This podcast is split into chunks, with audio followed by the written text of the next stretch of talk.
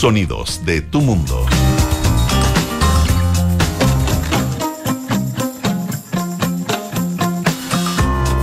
Hola, ¿cómo están? Muy buenas tardes a todos y todas quienes nos acompañan esta tarde de día miércoles aquí en Terapia Chilensis. Estoy con Arturo Fonten y Pablo Ortúzar, como todos los días miércoles, eh, que está con nosotros en forma remota. ¿Cómo están? Muy bien.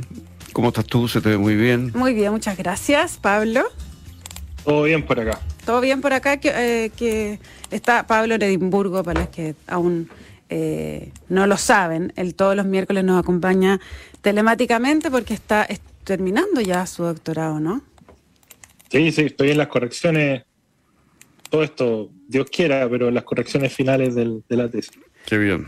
Está bien. Bueno, a ver si como, como ocurrió con Noam Titelman, te, podemos tener pronto aquí de vuelta en el estudio. En persona. en vivo y en directo.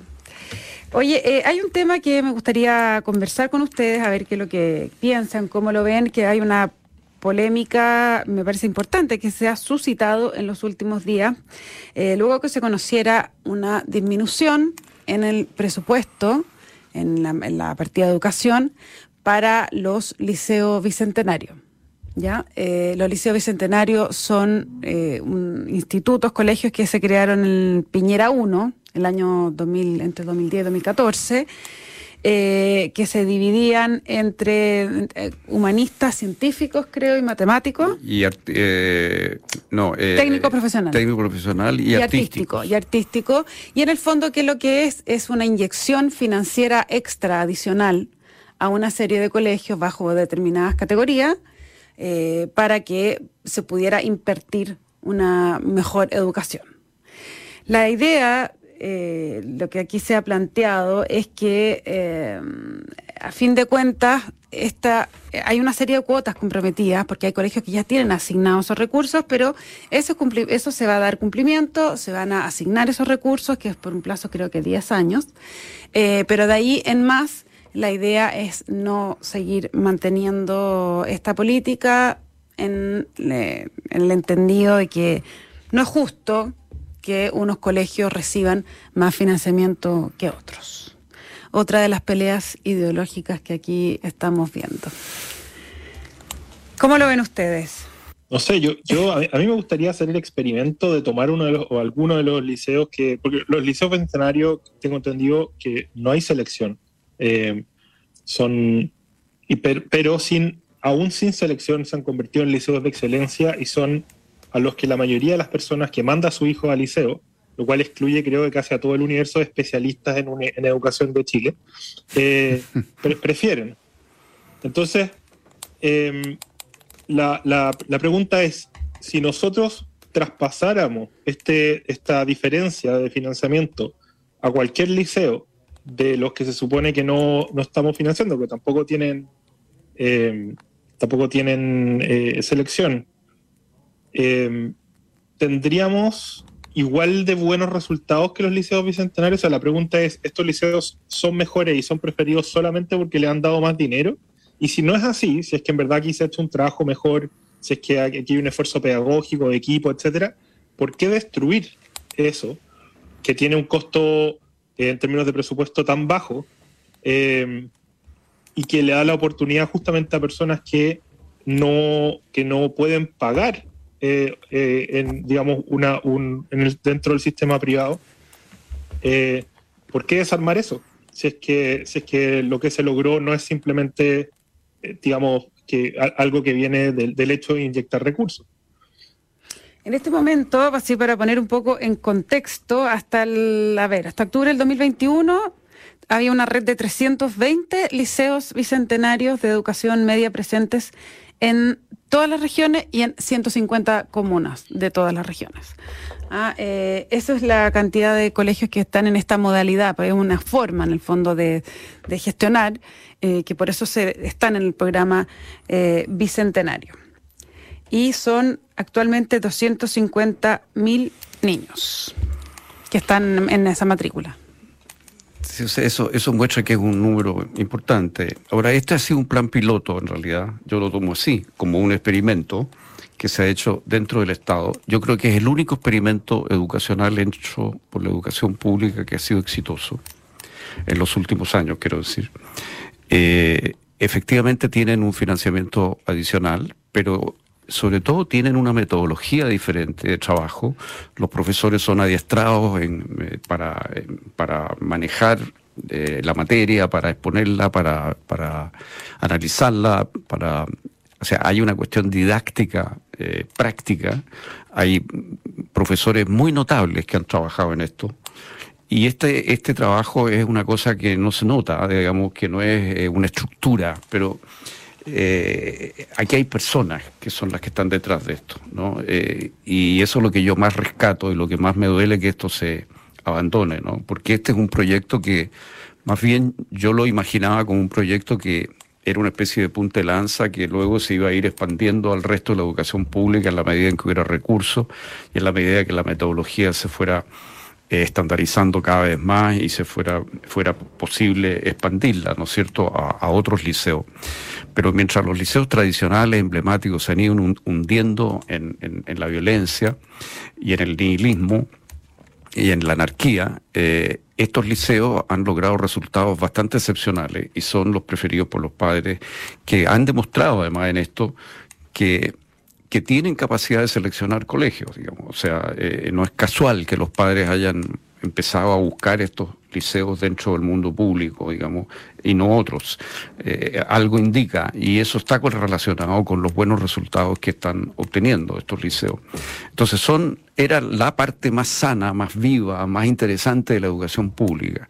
Entonces, que nos digan ahora que eso se va a, ir deshaciendo de a poco y que el próximo año ya pierden casi un tercio, 32% de su financiamiento y que luego van a ir eh, eh, quitándole las alas a este, a este grupo, eh, bueno, habla de una nivelación hacia abajo, que, es el gran problema que hemos tenido en la educación pública.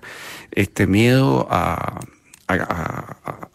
subrayar las iniciativas que destacan a ciertos grupos y que sirven de imán, de magneto para otros. Esto existe en muchos lugares del mundo donde hay educación pública importante, donde hay eh, justamente liceos que hacen este rol de, de, ser como imanes o magnetos para hacer experimentos educacionales y empujar el sistema hacia adelante. Y me parece que con esto nosotros estamos retrocediendo estamos bloqueando el futuro de la educación pública.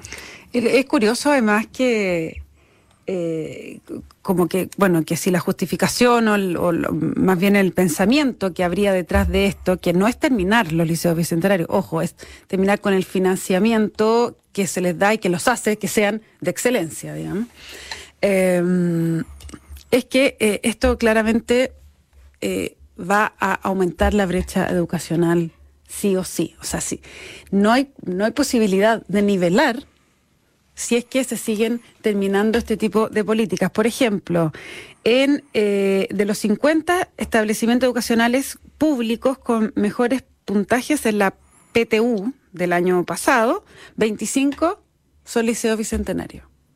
Entonces, bueno, ahí eh, es posible que o que a lo mejor sigue, le siga yendo muy bien, no lo sabemos, pero que también es posible que bajen. Entonces, que ya no sean 25 y, y, nuevamente va a seguir pasando que los colegios particulares pagados van a ir aumentando la brecha con los que están en la yo que lo, que lo que no se ve detrás de esto, que lo que tampoco se vio cuando empezó el ataque a la, a la selección en los colegios emblemáticos, en los liceos emblemáticos, eh, es eh, la desmoralización que esto produce en los equipos de profesores profesores que tienen una misión y tú les quitas la misión. Y eso es lo que va a pasar con esto ahora. Que tú les, vas, les estás diciendo en el fondo a esta gente lo que ustedes han hecho no es la solución. Ustedes no son parte de la solución, ustedes no, están abriendo el futuro, ustedes son más bien un problema.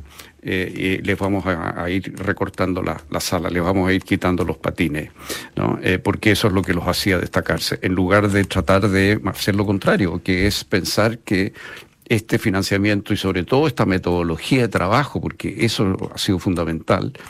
Eh, ahí ha habido profesores, pedagogos muy destacados que han trabajado en esto eh, y que son personas que tienen experiencia probada en, lograr buenos resultados educacionales. ¿Qué es lo principal? Si un sistema educacional no va a ser nunca más que sus profesores. Y aquí se concentró un equipo de profesores muy bueno. Entonces, decirle a esa gente, mire, ustedes no, esto se empieza a terminar como algo especial, eh, ustedes van a hacer igual que cualquier otro, eh, es nivelar hacia abajo, insisto, o sea, me parece, y es quitarle el ánimo a los profesores. Y la educación es algo que depende mucho, creo yo, del ánimo de los profesores. Ahora, ¿cómo se hace eh, para, en un, en un, país como el nuestro, subir el nivel de todo el resto. Porque la, explicación del ministro Ávila, que es el ministro de Educación, es eh, los refuerzos del Minedu que estarán puestos en apoyar las condiciones basales de todos los establecimientos que reciben subvenciones, en especial aquellos que atienden a la población más vulnerable. Es decir, que tienen que repartir el, chancho entre eh, forma equitativa entre todos, ¿cierto? ¿Cómo se cumple también el objetivo de los que, que los que están más mal, los que no son bicentenarios, suban en su calidad? Bueno, yo lo que, lo que yo pensaba que debería estar ocurriendo es que los liceos que, le, que están retrocediendo en sus resultados, algunos de los cuales son de gran tradición, empezaran a mirar qué están haciendo los profesores de los liceos bicentenarios que ellos no están haciendo. Claro, no, pero te digo yo en términos de política pública, desde... Bueno, pero es que uno esperaría que la política pública estuviera centrada en el profesor. Uno pensaría que esa es la tarea principal pero nosotros estamos como en un mundo en el cual la, tarea pública son o grandes discusiones estructurales o discusiones económicas. La parte pedagógica, la parte que propiamente lo que ocurre en la sala de clase, como que se olvida. Entonces, aquí hay una experiencia exitosa al interior de la sala de clase. Eso es lo que nos está rescatando y eso es lo que habría que difundir de tal manera que esto contagiara a todo el sistema la, verdad es que a la nueva izquierda, que día gobierna el país, nunca le ha interesado la educación. La educación en términos de generar aprendizaje, de transmitir habilidades, conocimientos, eh, eso nunca les ha interesado. Siempre ha sido esto una, una, especie de filosofía del resentimiento que parte de la base de que eh, la distribución de esos conocimientos es, algo dado, que suma cero y que el problema es cómo, cómo repartir esa torta. Por eso esa, visión generativa, donde hay un equipo que a través de la forma en que se organiza y la forma en que se coordina, la forma en que se motiva, logra, digamos, eh, eh, elevar eh, la atención, el interés de, los estudiantes, eso nunca les ha interesado a, este, a este grupo que nos gobierna, que no viene de esos colegios, me refiero a la educación pública, y que no va a mandar a su hijo a esos colegios ni a sus nietos, como alguna vez decía Isa Aguirre. entonces, es, muy complicado. Y, de hecho, esto llegó a un nivel de mecanismo absurdo. No sé si se acuerdan del debate sobre el efecto pares, que era, todo una chambonada, un, cuento, pero que era su, su, digamos, em, argumento estrella. Y si uno sentaba a los cabros más mateos cerca de cabros que le iba mal o no le interesaba estudiar, se suponía como que se transmitía el, conocimiento o algo así. Em, y suma y sigue, o sea, no, no hay interés realmente por la educación, no hay interés por lo que pasa en las salas, por cómo se administran los colegios. Lo único que hay es, como decía, esta, esta filosofía del resentimiento de mirar con sospecha a, los que destacan y tratar de pegarle un palo para que, para que se unan a lo que hay. Yo no sería tan drástica con, con, con ello. Yo creo que sí les interesa. Lo que pasa es que pueden tener de otra, otra forma de verlo. Yo, bueno, puede ser, porque lo, que ellos decían cuando esto lo discutimos hace ya bastante años, eh, eh, era que la igualdad era calidad, que, el público gratuito de calidad, mientras hay, que lo, único que podía asegurar la calidad era que todo fuera igual para todos. Eso es evidentemente falso y la persecución de esa igualdad forzada desde arriba siempre va a llevar a imponer la mediocridad como un molde severo, digamos, que es lo que están haciendo de nuevo. Sí, eh, yo por eso, yo, en verdad creo que aquí no hay eh, preocupación alguna por ver cómo mejorar la educación. Eso, eso eh, es, otra cosa. Cuando, cuando, esta nueva izquierda, digamos, y sus pensadores miran la educación, ven, otra cosa, ven distribución de riqueza, ven básicamente una, un, tema de desigualdades de clase. Pero la idea de educación se les pierde en esa, en esa evaluación, en, mi opinión.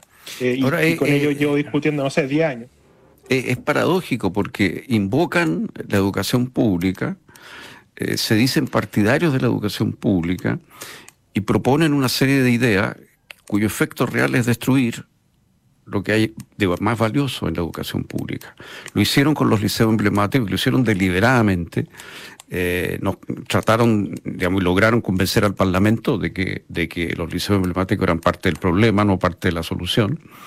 Y, y con eso, bueno, eso se acabó. Se crean los liceos bicentenarios y ahora van sobre ellos, ¿te fijas? Entonces, la sensación que me da a mí es que ellos trabajan en el Fondo para la Educación Particular Subvencionada, a pesar de que están permanentemente invocando esta especie de mito de la educación pública, pero realmente es un mito, porque llegado el momento de los que hubo, no hacen nada por ella.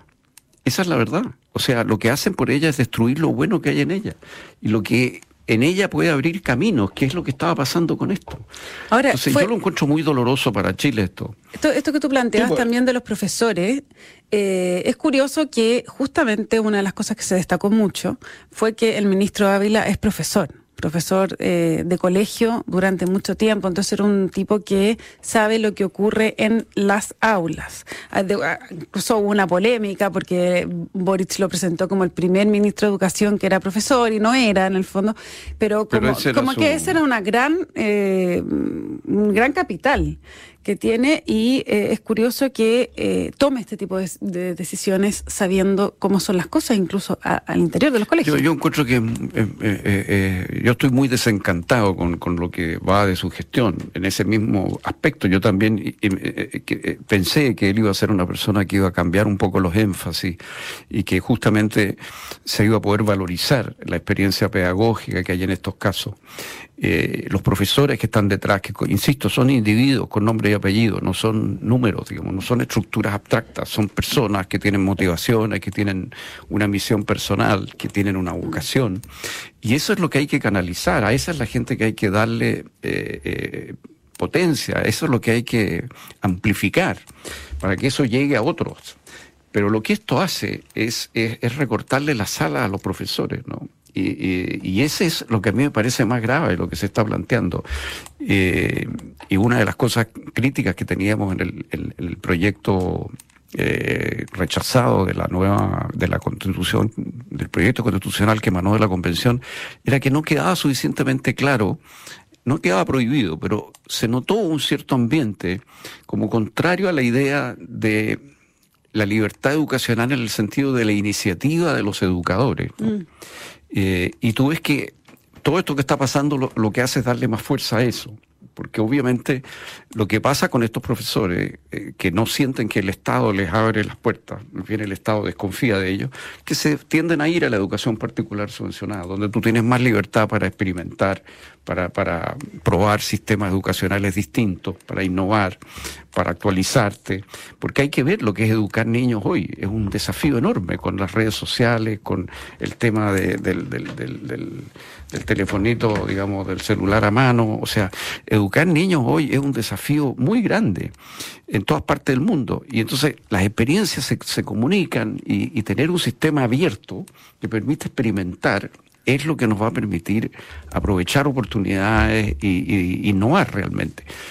Pero más bien aquí lo que uno ve es un ánimo como de aplastar cualquier cosa que signifique eh, innovación, que signifique éxito, y más bien apostar a la burocratización total del sistema, del sistema público. Yo lo encuentro muy decepcionante.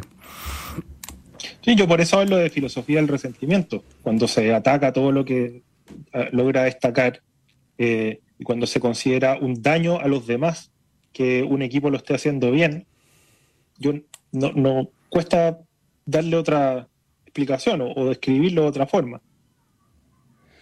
Sí, eso que tú dices de, del daño a los demás eh, es, la clave, digamos, ¿no? Es la idea como de que esto era justamente lo que estaba en la discusión del efecto par, que fue lo que se usó. El suma cero. Lo que tú señalabas, te fijas.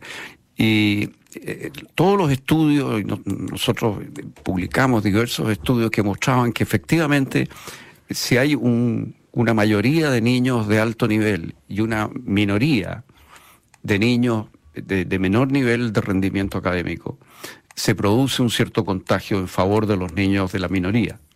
Pero tienen que estar en minoría y en minoría franca. No en 50 y 50. No. Y si tú entonces haces lo contrario y simplemente repartes alumnos destacados y, y dejas dos, un alumno o dos en un curso de 40, eso no tiene ningún efecto positivo, no hay ninguna evidencia de que ahí funcione el efecto par en forma positiva. Más bien al contrario, ese alumno va a bajar. Lo que sí puede pasar es que un grupo pequeño de alumnos, eh, en, en, un ambiente competitivo y con un apoyo especial de los profesores, se suba al, a, la, a, la, micro, digamos, ¿no? Alcance el nivel de los demás. Por ejemplo, si tú tienes un grupo que, que saben, están aprendiendo inglés, están en un nivel avanzado y hay 40, y de los cuales hay 10 que están en un nivel muy rezagado. Claro, claro eso, con eso apoyo, pueden mejorar. Claro, con apoyo se incorporan, digamos, ¿no? Ahí Claro. sí. Pero eso no era un argumento en contra de, de los eh, liceos emblemáticos, en, en modo alguno, ni en contra de la selección. Por lo demás, la selección muchas veces se piensa hacia arriba, pero también existe la selección hacia abajo, que es justamente cuando tú tienes un programa especial para nivelar, por ejemplo. Exactamente. ¿No es cierto? Y eso es tan importante como lo otro, porque hoy día tenemos que, estaba viendo eh, un estudio de la Universidad de los Andes que me, me dejó eh, impresionado, eh, donde, oye, uno de, eh, nueve de cada diez escolares de, de primero básico no conoce las letras del, del alfabeto. Impresionante, lo vi también. Ah, una cosa impresionante. Entonces estamos con una situación educacional verdaderamente Bueno, dramática. esa es la excusa del ministro justamente para eh, repartir los fondos que van a los bicentenarios, po, porque justamente él dice, te voy a decir, eh, en un escenario de restricción presupuestaria, recuperación de brechas de aprendizaje, muchos de los recursos deben ir de manera pasiva a todos los establecimientos del país, asegurando la subvención escolar, mejorando las condiciones. O sea, lo que dice justamente es que hay que repartir para todos igual. Eh, bueno, vamos, ojalá les resulte, digamos, que, que el reparto vaya junto a la calidad, digamos, ¿no? A mí, a mí me suena y lo conecto con, con el comentario anterior de que supuestamente por ser profesor estoy a ser más atento a este tipo de cosas. A la voz, a una voz gremial y- de gremio nomás. El gremio reclamando que a estos otros les va mejor porque les dan más plata, entonces denle la misma plata a todos y ahí vamos a ver si los resultados mejoran. Vamos a ver, yo creo que no. Me, me imagino que esto es- van a repartir la plata y la cuestión va a empeorar, ¿no? Eh, no sabemos. Es una. Eso- eso es como todo el.